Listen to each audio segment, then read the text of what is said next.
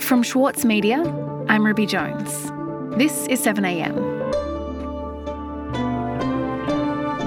A speaking tour claiming to, quote, let women speak, has been at the centre of disturbing scenes across Australia. In Melbourne, neo Nazis stood on the steps of Victorian Parliament and openly performed the Nazi salute. While in Canberra last week, Senator Lidia Thorpe was tackled and held to the ground by police as she tried to protest the tour. So, who is the British woman touring Australia provoking these scenes? Contributor to the Saturday paper and co editor of the book Nothing to Hide Voices of Trans and Gender Diverse Australia, Sam Elkin, on the woman who calls herself Posie Parker. It's Monday, March 27. Sam, just over a week ago, there was a protest as well as a counter protest at Victorian Parliament. And that protest was notable for several reasons, but I think the thing that shocked a lot of people was the presence of, of far right extremists, so neo Nazis who openly performed the Nazi salute. Tell me about what happened. Yeah, well, it was a strange day. It was a very hot Melbourne day uh, when we all got together and there were kind of ragtag bunches of loosely aligned people. There were plenty of anti fascist protesters there with uh, red flags and printed out signs and things like that. There were plenty of people from the trans and gender diverse community, lots of them in N95 masks and, you know, trying to be safe while being on a rally. All right, guys. Oh, we got the Fremont, yeah! And on the other side, there was about 30 or so women, an eclectic bunch, um, many of whom looked like kind of surfy types or people that might hang out in Nimbin, for example, you know, like uh, an eclectic crew of people. I will not be silenced! And then there were, you know, the really disturbing group of black clad Nazis from the National Socialist Network. So these are the guys that were doing the Hail Hitlers and facing off, off against the uh, activists from the other side and members of anti. Come here, you communists! Come here, you... So a unusual grouping of people. And so this protest actually came about because of a, a UK based activist. She calls herself Posie Parker. Her real name is Kellie-Jay Keen Minshull, and she's here in, in Australia on tour. Can you tell me about her and, and what it is that she's trying to do?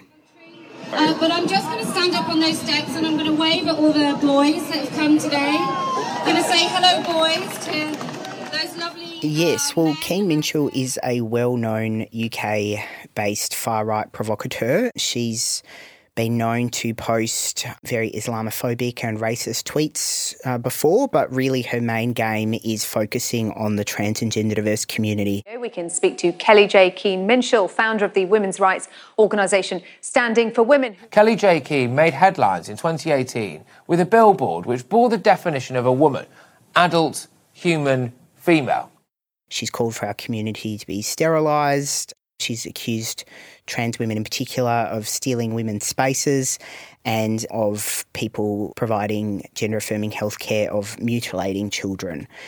Uh, she's a part of a group called Hands Across the Aisle, which aims to connect anti trans radical feminists. Um, you might have heard of them referred to as TERFs or trans exclusionary radical feminists. And she aims to connect these people with conservative Christian anti LGBTIQ groups. So that's really what her mission was here in Australia. Mm. And can you talk me through in a little bit more detail what her agenda and the agenda more broadly of, of the anti trans movement really is? Because, as you know, she's calling her tour this Let Women Speak tour and she's presenting herself as someone who is an advocate for women. But what's really going on here? Yeah, well, I've done a lot of reflecting on that because it is hard for me to know what her real agenda is. But certainly, she uses the fig leaf of feminism to target and vilify the trans and gender diverse community. And I would say, particularly focusing on transgender women, she's focused her attacks on the issue of trans women in women's toilets, which has become a completely toxic issue in the United Kingdom. She wants to see a world in which people do not have access to gender affirming healthcare. I think she would agree with that. But the other more disturbing things that she said, calling for us to be sterilised, for example, I mean, this is moving into eugenics territory. So I would say that her agenda is quite nefarious and goes beyond so called protecting women's spaces and calling for um, people like us not to exist anymore. And the Victorian protest, that was just sort of one stop for her, wasn't it? Can you tell me about what else we've seen across the country? Yeah, so she joined the speaking tour in Sydney on the 11th of March.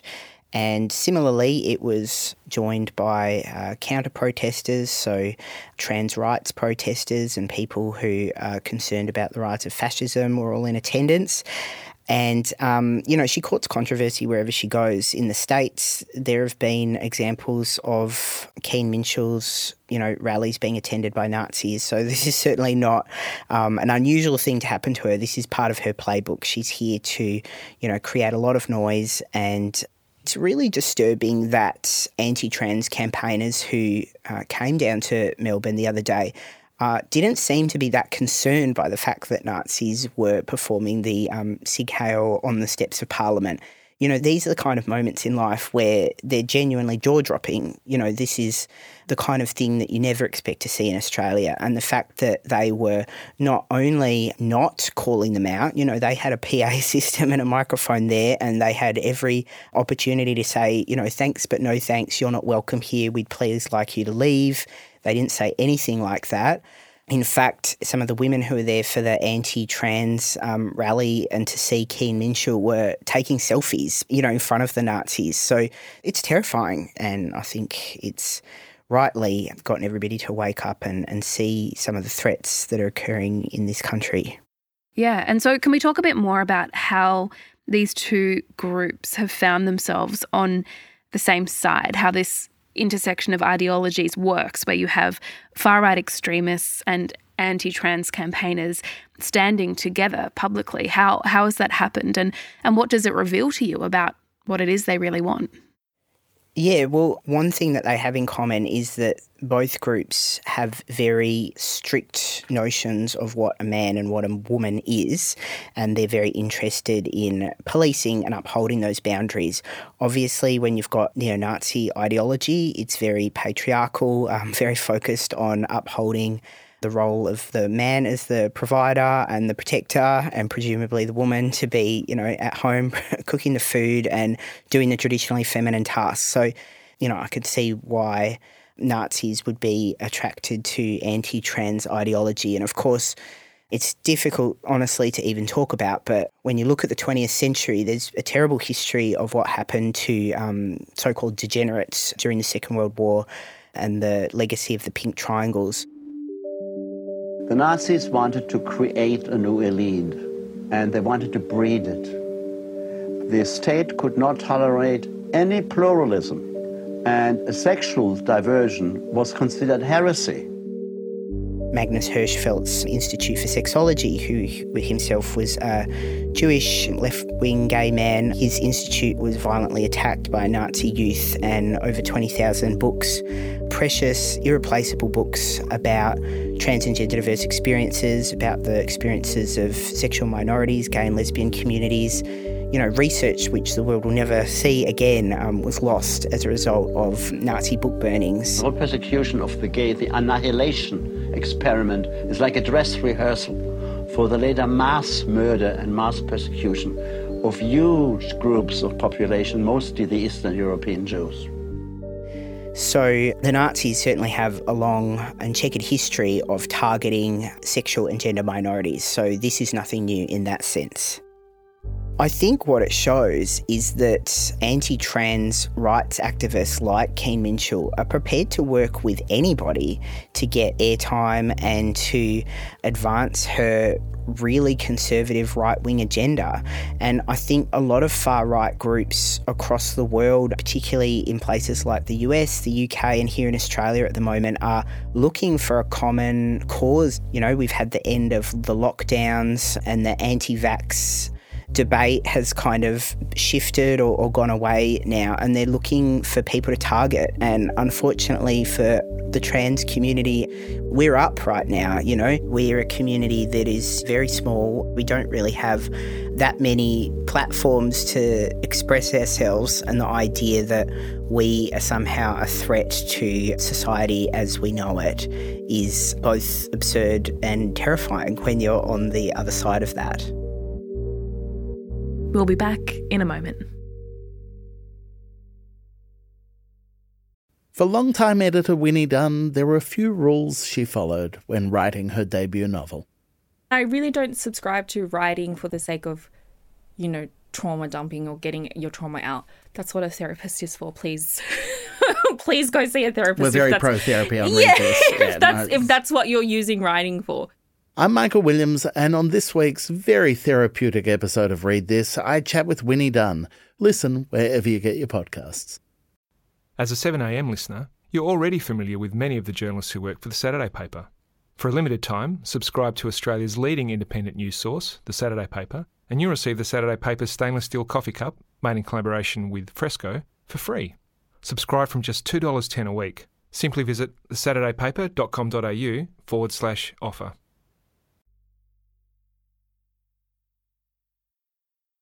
The woman who is likely the world's best known children's author is defending herself against growing accusations of transphobia.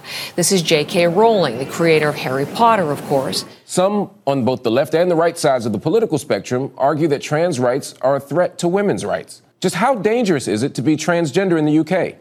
There are people who have opposed this bill uh, that cloak themselves in women's rights to make it acceptable, but just as they're transphobic, you will also find that they're deeply misogynist, often homophobic, possibly some of them racist as well. Sam, we're talking about this kind of organised and growing anti trans movement. Where did it begin? What are the conditions that are allowing it to flourish? And, and how is it being introduced in Australia? Where is it coming from? Mm. Well, in terms of where it began from the sort of anti trans, radical feminist or TERF perspective, people like Sheila Jeffreys, for example, who's a retired University of Melbourne academic who lived here in Melbourne for a long time.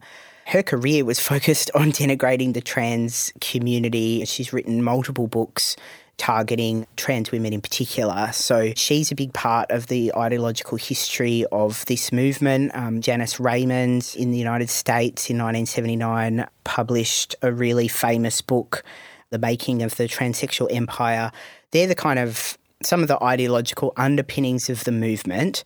And that's been bubbling away for a long time. We have our own, you know, homegrown TERFs um, here in Australia, um, unfortunately. So I can't say that it's entirely an imported movement. We've got um, the Victorian Women's Guild, which is run by Holly Lawford Smith, who's a prominent professor of philosophy at the University of Melbourne. She's been really active in, you know, the last five years, even trying to stir up anti trans sentiment around the Victorian Births, Deaths and Marriages campaign. Uh, there was, you know, a lot of um, public lectures and discussions about our right to exist and our right to have documents that reflect our gender identity without having invasive genital surgery first. And they were, fortunately for us, unsuccessful in birth certificate reform, but um, nonetheless, they, they continue to organise. So Certainly, we have our own here in Victoria. Um, they might not be as rich or as famous as people like J.K. Rowling, who is certainly probably the most influential trans exclusionary radical feminist in the world today. Yeah, I think that J.K. Rowling is is the first person that you might think of when you're you're thinking about this group of people, and obviously Keen Minshull, who's visiting Australia, she's from the UK as well. So are these ideas from the UK, I suppose, getting fused with what we're already seeing and hearing here in Australia? Because this tour, it does seem quite organised. Well, that's right. This didn't happen by accident that Keen Minshull ended up in Australia. She was sponsored by the Conservative Political Action Conference, or CPAC network as it's known, which is a really hard right conservative campaigning organisation that's, you know, at the moment just gearing up to campaign against The Voice. So They've got an agenda, they're very clear about it, um, they've got a strategy, and they're enacting it. Mm. And I suppose the question is I mean, how much support is she getting? And we've seen some politicians meet with her, haven't we, at these protests? People like Pauline Hanson and, and Malcolm Roberts. Yeah, she's definitely carved a niche out for herself amongst the, you know, hard right conservative politicians here in Australia. Pauline Hanson uh, certainly, you know, would be interested in speaking to a right wing provocateur like her. Um, similar kind of vibe, I suppose. But you know, here in Victoria, it's very um, disappointing and alarming to see uh, Moira Deeming, who is a Liberal Western Metropolitan Senator, who's you know one of my representatives in my local area.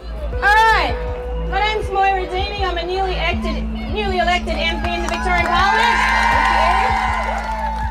Not only meeting with her and attending the rally, but using her, you know, very important time in the Victorian Parliament to campaign for people to um, support the Keen Minshull tour of Australia and asking many people to attend. People told me that I only got elected because nobody knew what I thought. But I've been doing this for 15 years with my friends in the Greens Party and the Labor Party and every party conceivable. And Moira Deeming's views were well known. Uh, it's not like she'd been unclear or backwards in coming forwards about the fact that anti trans ideology was really the centre of her interest as a politician. And nonetheless, the Victorian Liberals chose to pre select her. Whether or not Moira Deeming gets expelled from the Liberal Party, uh, we're still stuck with her for the next four years. Yeah, right, because she'd still be there as an independent. If we were to come back to the protests, Sam, I suppose what you're saying is it isn't really such a surprise to see neo Nazis and anti trans groups side by side, considering the ways in which those ideologies reinforce each other. The Victorian government is moving to ban the Nazi salute. That doesn't address anti trans rhetoric, though, does it? So, do you think that the government is doing enough to protect the trans community? Uh, when it was re elected, the Andrews government, one of their key promises to the LGBTIQ community was enhancing the anti vilification protections to extend to the LGBTIQ community. And my understanding is they are planning on delivering on that promise at some point, but certainly this is a crucial moment where any efforts that can be made to make that happen as soon as possible, I think now is the time. We've seen why it's so important. This is an everyday issue for the trans and gender diverse community. We, you know, are starting to see our events targeted.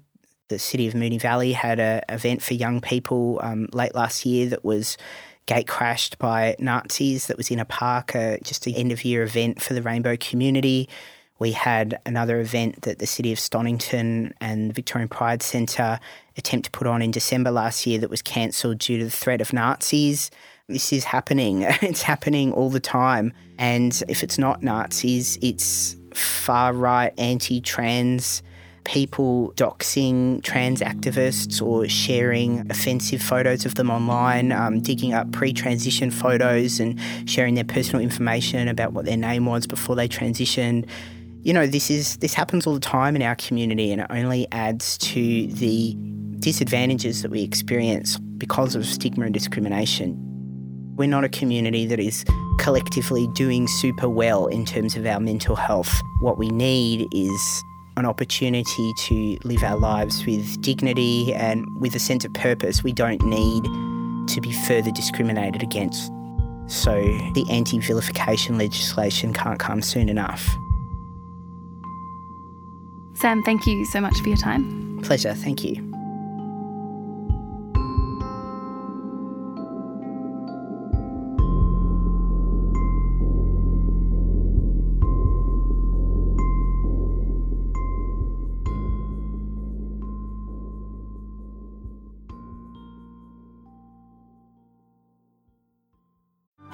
Mahler's music embodies the very essence of humanity. Experience his epic Song of the Earth with the Australian Chamber Orchestra, Richard Tognetti, and internationally acclaimed opera stars Stuart Skelton and Catherine Carby. Opens May 12. Book now at aco.com.au.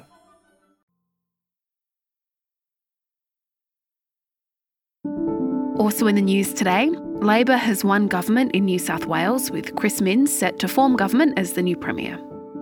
Outgoing Premier Dominic Perrottet said in his concession speech that he would also resign as the leader of the Liberal Party, leaving the party in search of new leadership as Perrottet, who's only 40 years old, steps down. The result leaves Tasmania as the only state with a coalition government. And mass protests continue in France over President Emmanuel Macron's use of his executive powers to force through lifting the retirement age for most workers from 62 to 64. Between 1.1 and 3.5 million French marched in protests across the country on Thursday last week, with ongoing protests forcing Britain's King Charles III to abandon a trip to the country on Sunday. Unions will hold another National Day of Action on Tuesday this week. I'm Ruby Jones. This is 7am. See you tomorrow.